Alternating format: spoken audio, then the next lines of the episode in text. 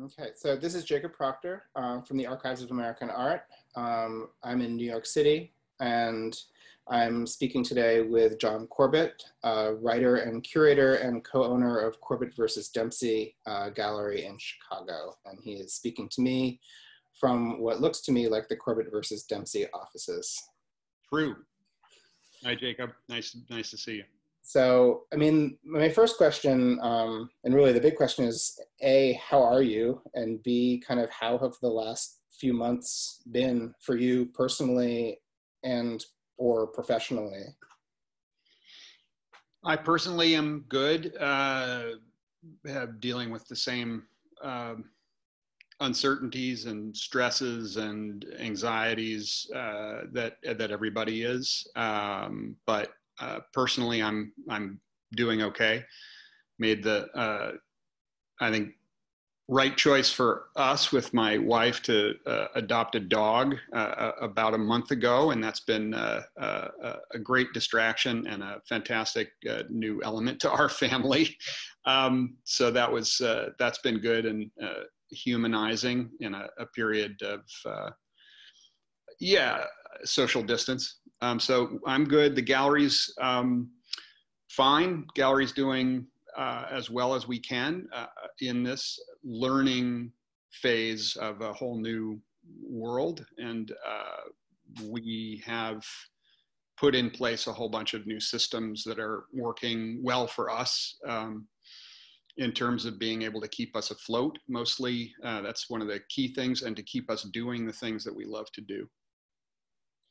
And I mean, you Corbett versus Dempsey is a little bit atypical as a gallery to begin with, and that you also do like you have a publishing program and music, publish music, and that it really it's didn't start out as a commercial gallery. Um, have you how how do you have you seen the lens? Do you see the landscape really shifting for good, or do you think that this is a sort of a temporary um, maybe long-term temporary, but for how you were you're thinking about operating?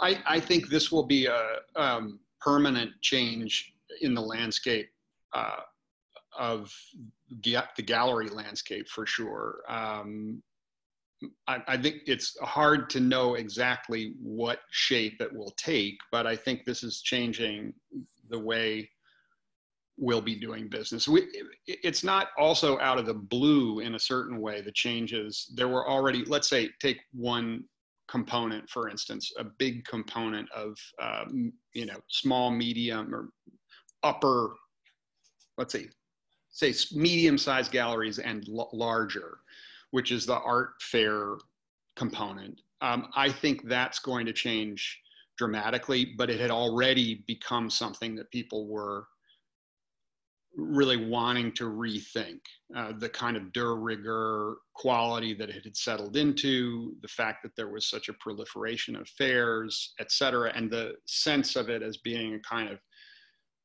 moving community of more or less the same people from one place to another. I might see you in one city and then a month later see you in another city. And and it it there's a routine that had settled in with that. Um, that I think people were having a lot of questions about it from a kind of the function of it in relation to what we all do. It was very important for galleries our size in terms of broaching the great divide from a city like Chicago to various other high profile, um, higher density commercial art centers um, just getting our names into people's minds. That was uh, that was an important aspect. Um, but beyond that, I mean, the expense of it, the fatigue of it. For us, you know, we have six people at the gallery. Um, for a gallery our size, the uh, overwhelming fatigue of even just doing four or five fairs a year um, was taxing us uh, in ways that are very difficult to quantify. And so I think all of that is going to be changed forever. I don't think there will never be fairs again, but I think that they will be a different kind of animal. Mm-hmm. Um, so I, I, think those kinds of changes are going to uh, be, they're going to be unidirectional. And um, I'm, and I don't necessarily rue the day that the fair landscape changes uh, because it had to. Um, for us, there's a lot of things that are um, that are going on that are this slowdown in some ways because we don't have the nut that someone in New York who has a gallery the size of ours, we have an 8,000 square foot space. Uh, we had recently moved into a new space, so we'd spent a year here before all of this hit. And that put a, uh, a hardship on us because, of course, we had changed the amount of money that we spend on a monthly basis. But we don't have the nut that a place in New York or a place in LA does. Um, so although we are still working very hard to make ends meet, uh, we're able in the slowdown to think very deliberately about what we're doing and how we're doing it. And that has uh, been extremely important to us in terms of all of the character of what we're of what we're rolling out. So uh, we took um, six weeks to really roll out anything in terms of digital platform, anything, because that was very unnatural to us. It was not something that, that was a part of what we were about so much.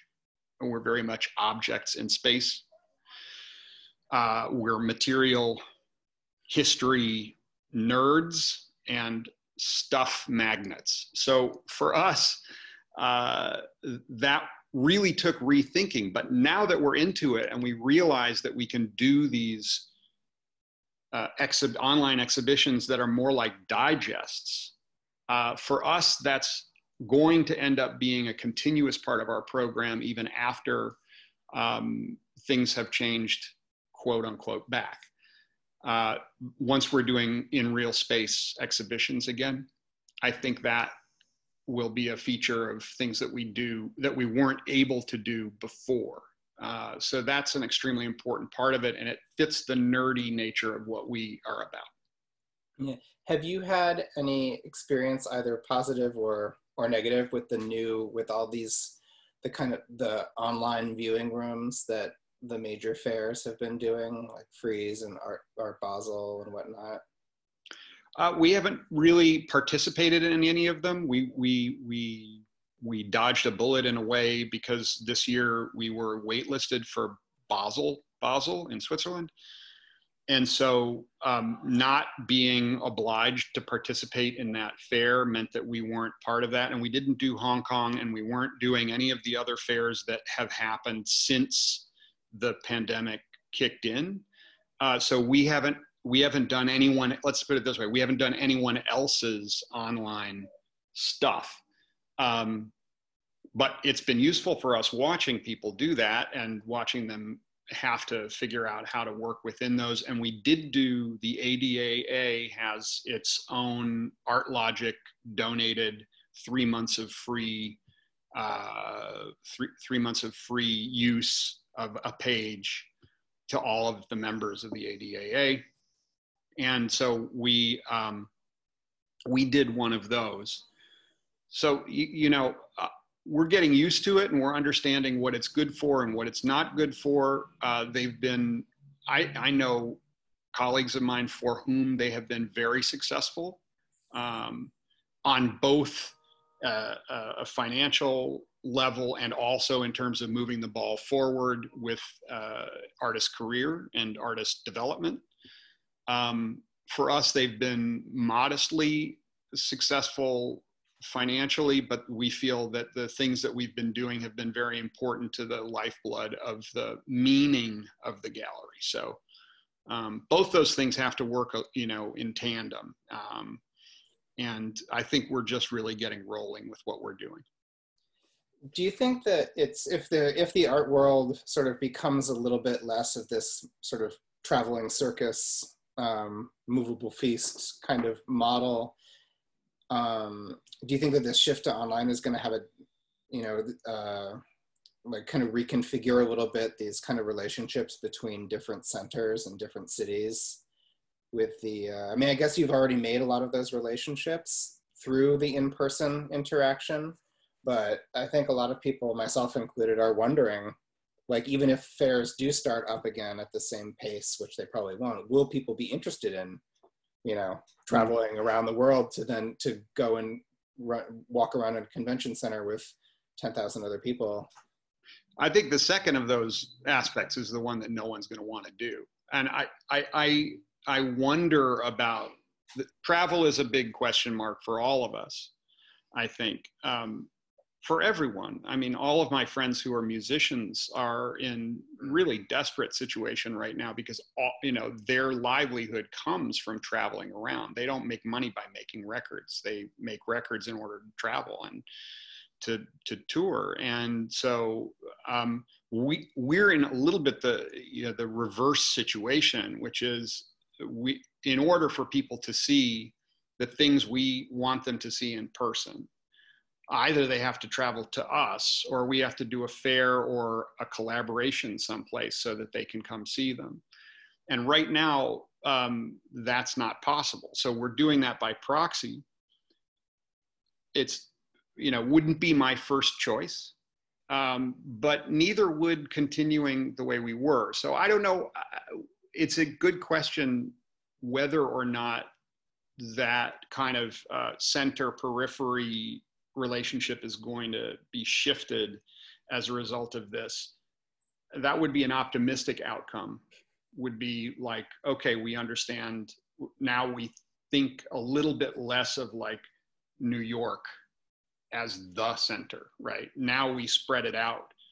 I, I would say that's been you know at least half of what we've been working on the whole time we've been a gallery is just trying to flatten out how we understand the history of American art and how we understand the relationships of contemporary art.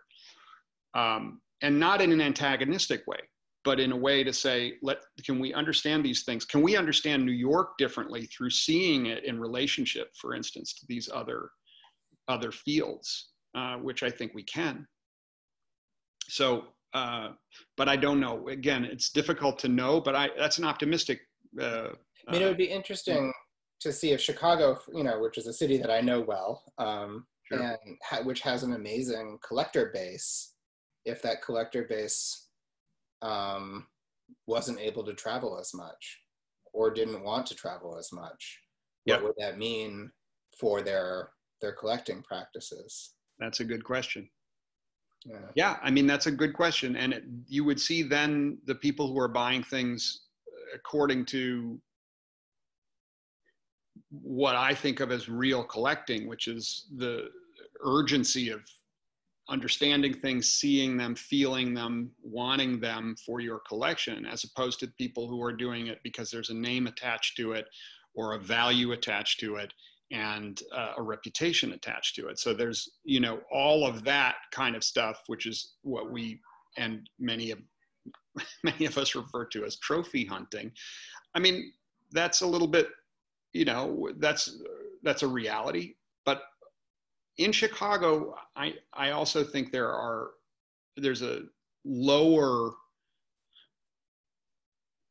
um, ratio of uh, trophy collectors to collectors who really are in it because they have the bug.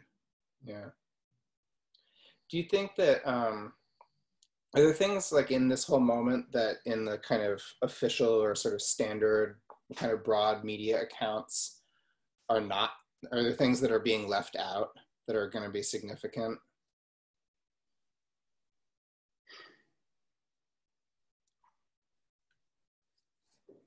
Specifically in terms of art art world stuff